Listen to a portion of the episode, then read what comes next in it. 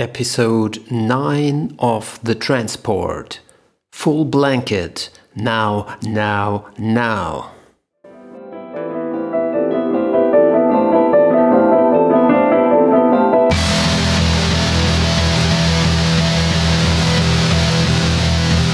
The Transport by Alex Ames. You are listening to The Transport, a sci fi military action thriller audiobook podcast, written and performed by Alex Ames. The music throughout the podcast is the song The Last True Boss by Kumiku, available on the freemusicarchive.org.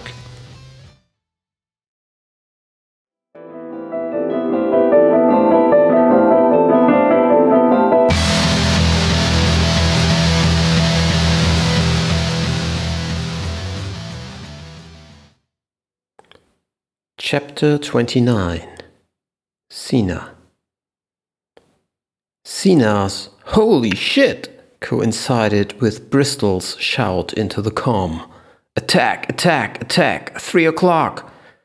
But it was already too late. With horror, she watched as the gunners on guard one and two slumped over. Gunshots, cracks echoed over the sound of the generators and a moment later, three white vapor trails streaked in at an incredible speed.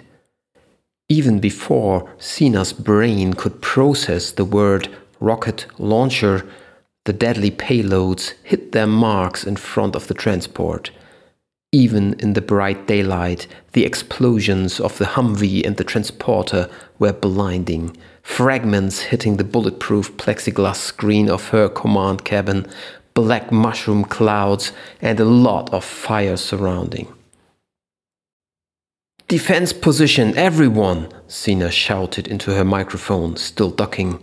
Inch it, inch it! The behemoth moved towards the burning wrecks fast, and running over them would damage the MMTU's undersides. Crap! Stop it, Ivan! Down to zero! Stopping sequence! Gorsuch screamed from the driver's unit, ten yards closer to the mayhem than Sina. Mac came on. Holy moly! The rear guards have been hit. All of them. An attack on both ends. This was not some nutcase. This was coordinated. Sina's thoughts ran overdrive. A coordinated attack on US soil? Gherkin came on from the right side of the transport. There are two groups of shooters, one o'clock and four o'clock. They are incoming. Sina followed the line of Gherkin's one o'clock and saw a group of people.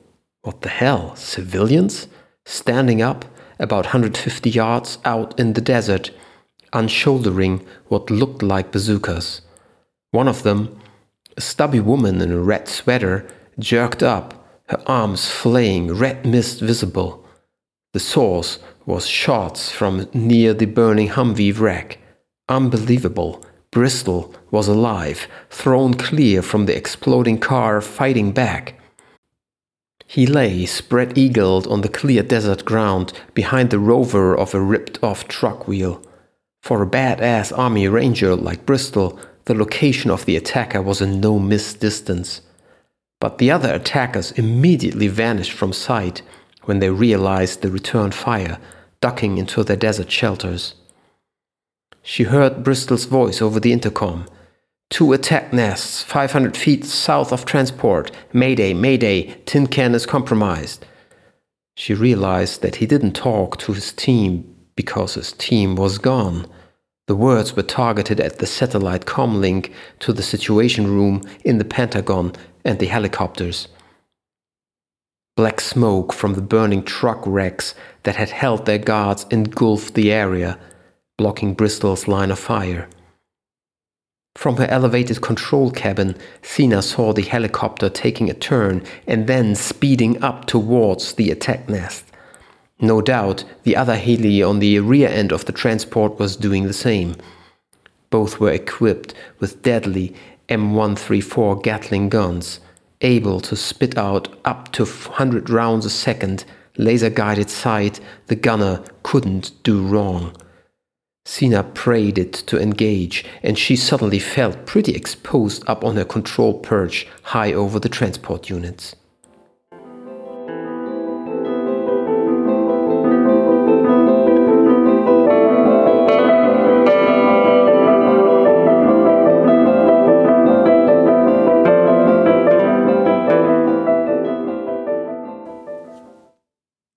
Chapter 30 Herbert Herbert marveled at the destructive result for a second before his survival instinct set in and brought him back to reality. The two rear guard transporters went up in debris and flames. No one could have survived the overkill. A perfect score.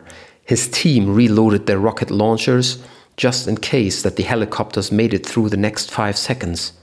Surface to air was not the best use case for a Javelin rocket. Additionally, the helicopters were said to have countermeasures on board. But if the blanket failed to work, they would need all the firepower they could get. He heard Smitty's voice in the com, commanding calmly Total blanket, total blanket, now, now, now. A lot of their plan counted on the blanket working properly. Herbert had tested it about a year ago on the flatbed of his pickup truck, and it had worked on the cars nearby and his car radio. But it was untested on Earth for its maximum range. The defense team's calculation had declared it effective up to a 100 miles. Now would be the time to find out if they were right. The operator, back at the Legion Analytics headquarters, cranked the blanket's output up to the maximum and hit the activation switch.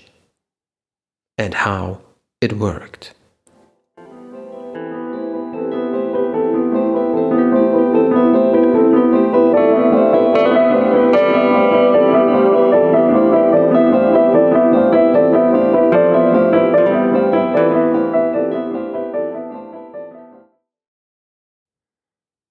Chapter 31 Sina From the start of the attack until now, not more than 10 seconds had passed. Bristol cursed over the open intercom, and the smoke now made it almost impossible to see anything from down there. She could barely make out that Bristol was crawling towards the burning wreckage of the troop carrier to get proper cover. His crawl looked askew, he looked hurt Suddenly, only Sina's elevated command cabin and the hulk of the object stuck out of the black cloud, the smoke steadily filling the area.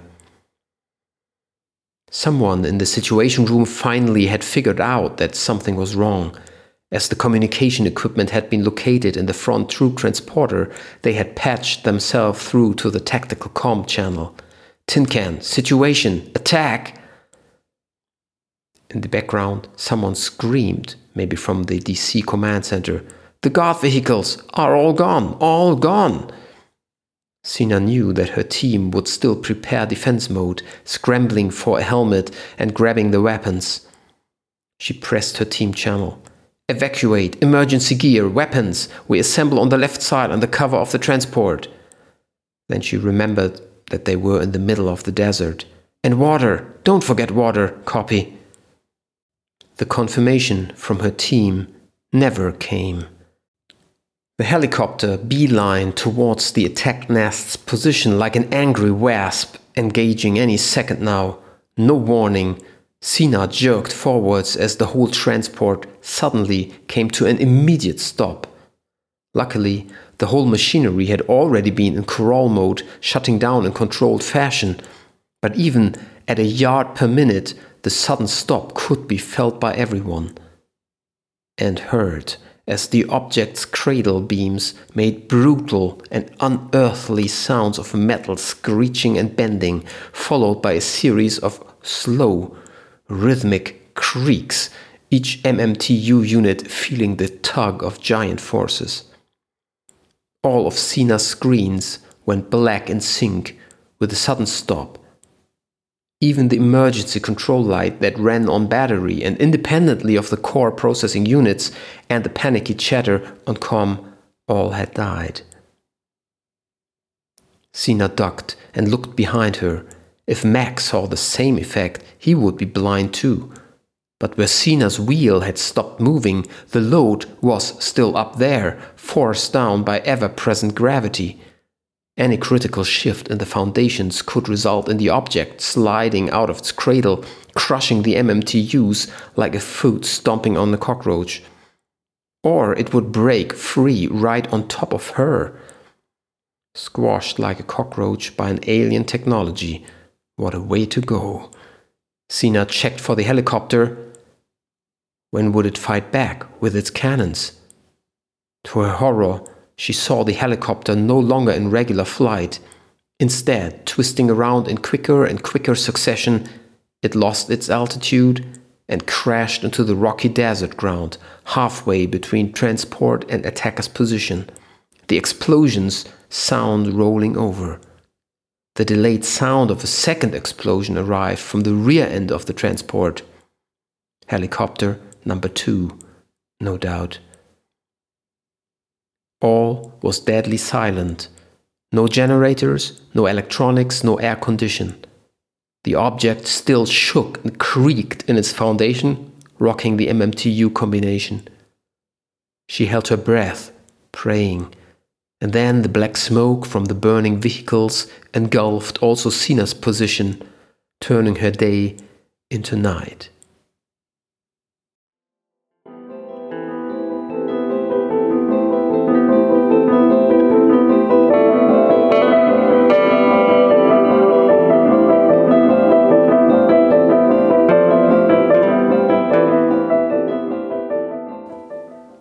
Chapter 32 Leo A pocket search of the unconscious four dealers gained Eva and Leo a gun and a switchblade knife each. It's a start, right? Leo weighted his pistol. His car stood relocated around the next street corner. He had his doubts that it would be there for long, but Eva had insisted. We need, yeah, lots of, I know, Leo said. Eva smiled at Leo and glanced at her phone. Your mother is texting you, or are you telling her that you are about to round up the veracity drug scene for kicks after you escaped your workplace zombie apocalypse? She stood by the curb without answering, typing away on her phone. After Eva's dealer cleanup, the corner was deserted, everyone probably watching how the conflict played out from a safe place. No police came. Once in a while, a car passed, drivers throwing nervous looks at them, and the four people on the ground. Leo removed sweat from his face. The sun was burning down mercilessly, and he moved into the shade of one of the house entries. Two cars could be heard, high revving engines long before they could be seen. Then two US muscle cars came racing onto Yucca Street a red Camaro, followed by a blue and white striped Mustang, both filled with identical looking dudes dressed in tank tees and tattoos. Eva glanced at Leo, who had moved to her side. White supremacists? she asked. Buy American, skinheads or less, white skin, bad driving habits. When you see an 88 tattoo or a swastika, you're good. He checked whether the confiscated gun was held tight by the waistband behind his back. The two cars stopped behind each other about 10 yards away. Six white dudes staring at Eva and Leo, and the four dead street peddlers, the motor gargling. This goes down how? Leo whispered. I engage. You stay out of the way, Eva instructed and walked over to the first car, the Camaro. Two guys in front, one folded in the back, various sizes and shapes, all scary dudes. 88 tattoos on knuckles and swastikas on bare shoulders, or in one case, on the top of the skull. Eva smiled as she ran through Leo's supremacist checklist. Her hands were empty and slightly raised as if to say, Hey, hey, guys, no threat. The backseat Nazi had a handgun on his lap. The passenger side held a sawn off riot shotgun pointing downwards. The driver appeared to be still in driving mode, both hands visible on the top of the wheel, gun probably hidden behind the waistband of his jeans. Leo took a few steps back, looking for a good cover. It was like a scene out of High Noon without the country or the western. Eva unbuttoned the top of her shirt, then another button, and slowly leaned her upper body down through the open Camaro window, both hands clearly visible through the lowered side window. Glad you came quickly. She dazzled them with a smile. The interior smelled of greasy food, gun oil, and smoke. Six pairs of eyes had a hard time tearing their eyes away from the generous dosage of cleavage. The guy folded in a narrow bench actually leaned forward, struggling to get the best view. I need your guns. Do you have more? she asked. The passenger seat dude, closest to her, did the mistake to look at the driver, who seemed to be the leader.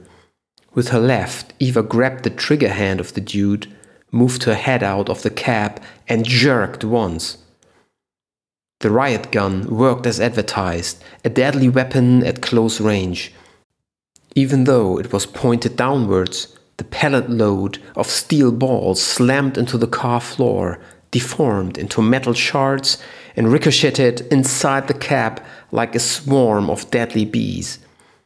The dude had his lower legs shredded into a bloody, painful mass. The other two inhabitants were slightly luckier, both blinded by the returning pellets that punctured their eyeballs and gave them various cuts on face and arms. All three started to scream. Eva felt the pellets tear at her leather jacket, her left hand changed her grip and fished the shotgun out of the window of the Camaro. She clicked the reload mechanism and pointed the gun at the front window of the second Nazi car, where three men frantically tried to bring their own weapons into position. The riot gun roared again and blinded the front window with a whoosh, and the glass, mostly held, transformed into a mesh of sparkling diamonds. Eva took four quick steps to the side, becoming a moving target while she reloaded again. A second shot sent the glass shards flying alongside the deadly pellet load. Eva jumped forward, dropped the shotgun, rolling over her shoulder, staying low. Not a second too late, the three Mustang passengers must have ducked the onslaught from the exploding shards and started firing blindly through the gaping hole at the spot where they had seen Eva last.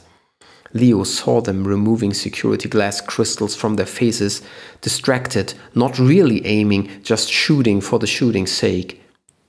Their mistake. Eva ended her roll, the ex drug dealer's pistols in her hand, came up beside the Mustang, outstretched right hand through the intact side window, shooting the passenger seat supremacist in the head moving the gun just a little, giving another deadly headshot at the back seat passenger, eventually settling her aim at the remaining third passenger on the driving seat. Don't move, stop firing, Eva shouted at the remaining driver. Leo, cover him. Leo had ducked for cover, but had watched in awe the surreal scene playing out before him. The thought, help Eva, forced itself into his brain, and he jumped up crossed the street, and pointed his own revolver at the driver of the rear car who had dropped his weapon and had raised his hand. Crystals of glass still in his hair and on his shoulders. His comrade's blood over his right side, shock faced by the impossible reversal of fortune. When Leo was in position, Eva quickly walked back to the Camaro where the maimed and bloody passenger sat slumped over, not moving, and driver and backseat guy still screaming, holding their shredded eyes, blood streaming underneath their hands. Eva shot both of them in the head and silence fell over the scene. Leo felt neither shock nor pity nor outrage. The whole scene, from the minute they had arrived at the street corner, had been totally surreal. Eva threw the old revolver into the back of the car and came back. She buttoned up her shirt again, opened the driver door, and kneeled down. The scared Nazi raised his hands up to the car roof and shrunk back in his seat. Got weapons? Sh- sh- shotgun. Oh, one on the back seat, one beside Joey. Shit, Joey, you bitch! He was the man with the swastika tattoo on his bald head. Got some more? Trunk! He moved his right index finger in slow motion towards the Camaro. Eva leaned into the Camaro, popped the trunk. From the corner of his eyes, Leo saw her leaning over, showing her perfect legs and behind as she inspected the interior. She straightened up, a mean looking, short barreled machine gun in one hand and two loaded magazines in the other.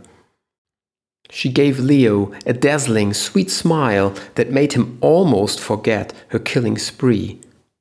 Lots of weapons. About time, Leo remarked, still guarding the only surviving Nazi. Then he noticed that Eva did not answer, but stood frozen, as if in thought, the smile still on her face. Eva? This was turning scary. Had she been hit? A delayed shock reaction to the fight? And even scarier, Eva slowly tipped over forward, her whole body rigid the whole way down to the ground. She fell onto her weapon. Leo made a pained face. That must have hurt. That bitch of yours just died? the Nazi asked.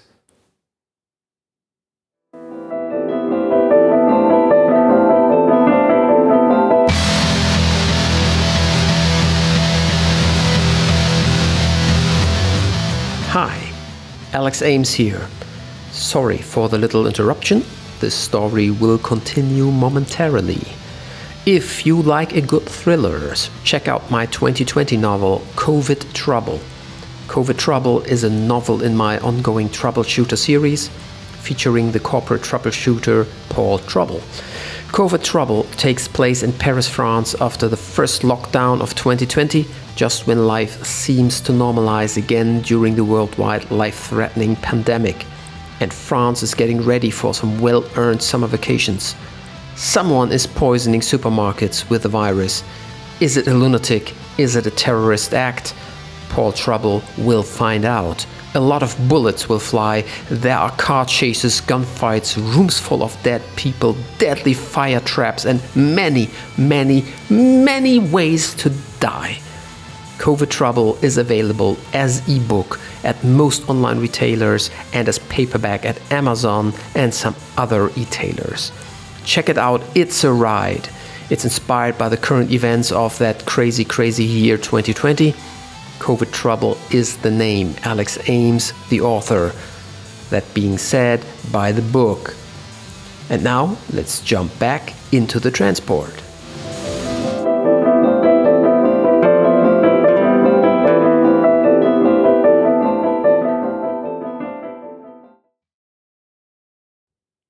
Chapter 33 Charles Bristol's shouts over the intercom filled the room.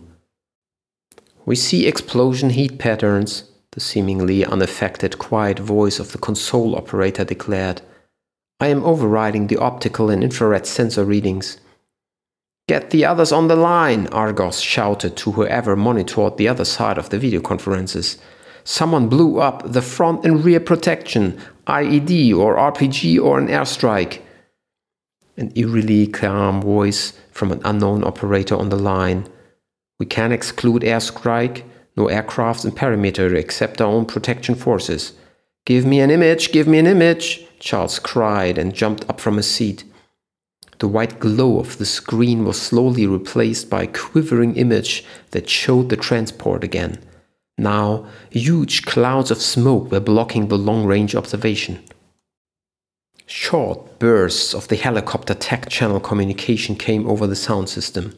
Bogies at your 5 o'clock, 1 mile, acquired, engage mode. The helicopter came into the vertical view of the long range eye, heading to an unseen place further up on the screen. Damn it, what's going on? System fa. If. The connection broke off, and the image turned black. Charles turned to his operators. What was that? Another explosion? We lost connection to the high altitude reconnaissance. We're not receiving the drone signal anymore, the operator said, a slightly panicked look on his face, furiously typing. Comlink is down and the high altitude image is down. Just received. Drone is offline. Its operators are disconnected. Any other downlinks? Someone asked. Negative, the operator replied. We lost the links. That's all I can confirm at this point. All other links to birds tasked with other observations are working. Just the New Mexico links are gone. A cacophony of voices in the background as the involved parties try to make sense of things happening. Can you switch to another bird? Charles asked. Another operator looked at his screen and spoke quietly to another party on his headset. Then, whoever was pressing the important switches gave some sort of positive answer, and the operator's face lit up. I give you Sierra 41 in 5, 4, 3. The central screen showed again an image from the desert, panning in high speed over an unspecified landscape. The camera is still acquiring the coordinates. We will only be able to track it for about 40 seconds, then the angle becomes too flat. The transport was shown again, the image quivering, no comparison to the previous quality. It showed the surroundings from an extreme side angle, filming from the rear side of the transport. A lot of smoke engulfed most of the view. Zoom in on the attackers, Charles commanded. Upper right sector, about a hundred yards from the cleared area. Got it, the operator said calmly and clicked on his computer. 30 seconds to signal drop. The image panned again, quickly over the desert ground and stopped adjusting on a small group of civilians with heavy weapons who were just leaving an improvised camouflage shelter. Civilians? And no doubt, these were no militia radicals in hobby camouflage. Despite the bad quality, the video showed overweight, business casually dressed average Americans straight out of a business office, armed to the teeth. What the hell? Charles shouted as the image started to vibrate badly and finally showed only desert landscape flying by. Sierra 41 is out of range. Tango 12 will be in position in five minutes, said the controller in his eerily calm voice. With all of the communication to the transport cut off, the military organized a virtual situation room within minutes. A variety of senior officers were patched in through video, and a minute later, another screen sprung to life, and the president appeared. Status, Dr. Naumann? The president growled. Charles cleared his throat. Where was a glass of water when you needed it? Sir, it appears that the transport has been attacked by an unknown party. We have lost contact and we have difficulties establishing visuals. Two surveillance he saw the operator lift three fingers. Three surveillance links have stopped working, so we are basically blind and deaf for the next five minutes. How is this possible? Have our signal capabilities been compromised? The president asked a question to the round. We've had AWACS in the air too, right? The AWACS are gone, Mr. President, as are the jets enforcing the outer perimeter, another officer with many stars on his shoulders in another situation room explained. It appears to be only related to the transport, but the damage assessment is ongoing as we speak. What is happening down there? Last visuals have indicated that various explosions took place, Ranger Argos explained. It appears like a direct attack on our vehicles that protected the transport. We got a glimpse at the unsubs, an unknown party in the vicinity, civilians. Charles added, and they look domestic. You mean a domestic attack by extremists? The president asked. The image was blurry, but they did not look like extremists of any kind. No uniforms, not even a common dress code. As absurd as it sounds, they attacked us in casual wear. Ordinary people, men, women, big, small chinos, polos, pantsuits and as if they belonged into an office and just stepped out for lunch to, to attack a military transport. Charles felt every eye on him. Had he just made a joke in the middle of a national crisis? But luckily, Major Argos came to his support. Dr. Norman is correct. That had been my impression too. Either a brilliant cover or something we are not aware of. Some exertion of influence. Or a hostage situation. What about our air support? Can you send them closer for the direct visual? The Air Force general spoke up. No contact to any aircrafts in the area. Helicopters, jets, and the AWACS all quiet. Two additional units that we scrambled immediately after the attack are gone as well. He let his voice trail. We presume they all crashed. So not only we have an unexplained systematic equipment and communication failure, we also can't operate in the vicinity of the transport? Another voice asked from the situation room in the White House. That's about what we know. Dr. Norman. What is their objective? Someone wants to steal tin can? The president asked. Charles shook his head. What is there to steal? At 2,500 metric tons, we are the only nation on the planet with the equipment to transport the object from A to B. It will not leave the New Mexico desert. Is it possible that this effect we are seeing is caused by tin can? Charles was silent for a second, all eyes on him. Only three people in the call had the full knowledge of tin can. Possible, he conceded. You know what I know about Tin Can. The only thing that changed after almost 70 years is the fact that the object is in the open again. What is this tin can anyway? the Air Force colonel asked. And why would it have such a devastating effect on our technologies and weapons? Charles kept silent, as it was ultimately the president to reveal. The president was about to speak when the national security advisor leaned by his side and whispered something into his ear, behind a lip reading protective hand. The president gave a curt nod. Maybe later. For now, Tin Can's classification will remain on the current level. Another whisper, another nod. Charles, you are the gatekeeper, you have the lead. Gather intelligence of what happens in New Mexico. Resolve this mess locally. We take it from here. Gentlemen, provide this man with whatever he needs. Emergency Chiefs of Staff session in 15 minutes. We move alert level to DEFCON 3. Nuna, you inform China and Russia that we have a domestic situation so that they won't get trigger happy when we light up. Let's get everyone moving. There was a short, Shocked silence, the discussion was over with a surprise ending. The officers nodded. What else could they do? When Charles did continue to look onto his screen, the president repeated, I mean you too, Norman.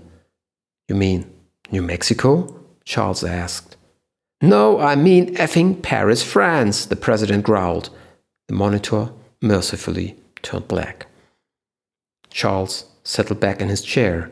He hadn't been aware how tense he had been during the conference. The president showing nerves was probably the best indication of what was going on in his mind. An alien spaceship on domestic ground, off the radar, attacked by office workers, all communications lines cut. God knew what would happen if the spaceship got away. But how could it? Dr. Naumann, the Air Force colonel still in the video conference, asked, Any instructions? Charles looked at him and at the other monitors. He was the boss. You heard the president. My ass is wanted out there. I need a lift. ASAP.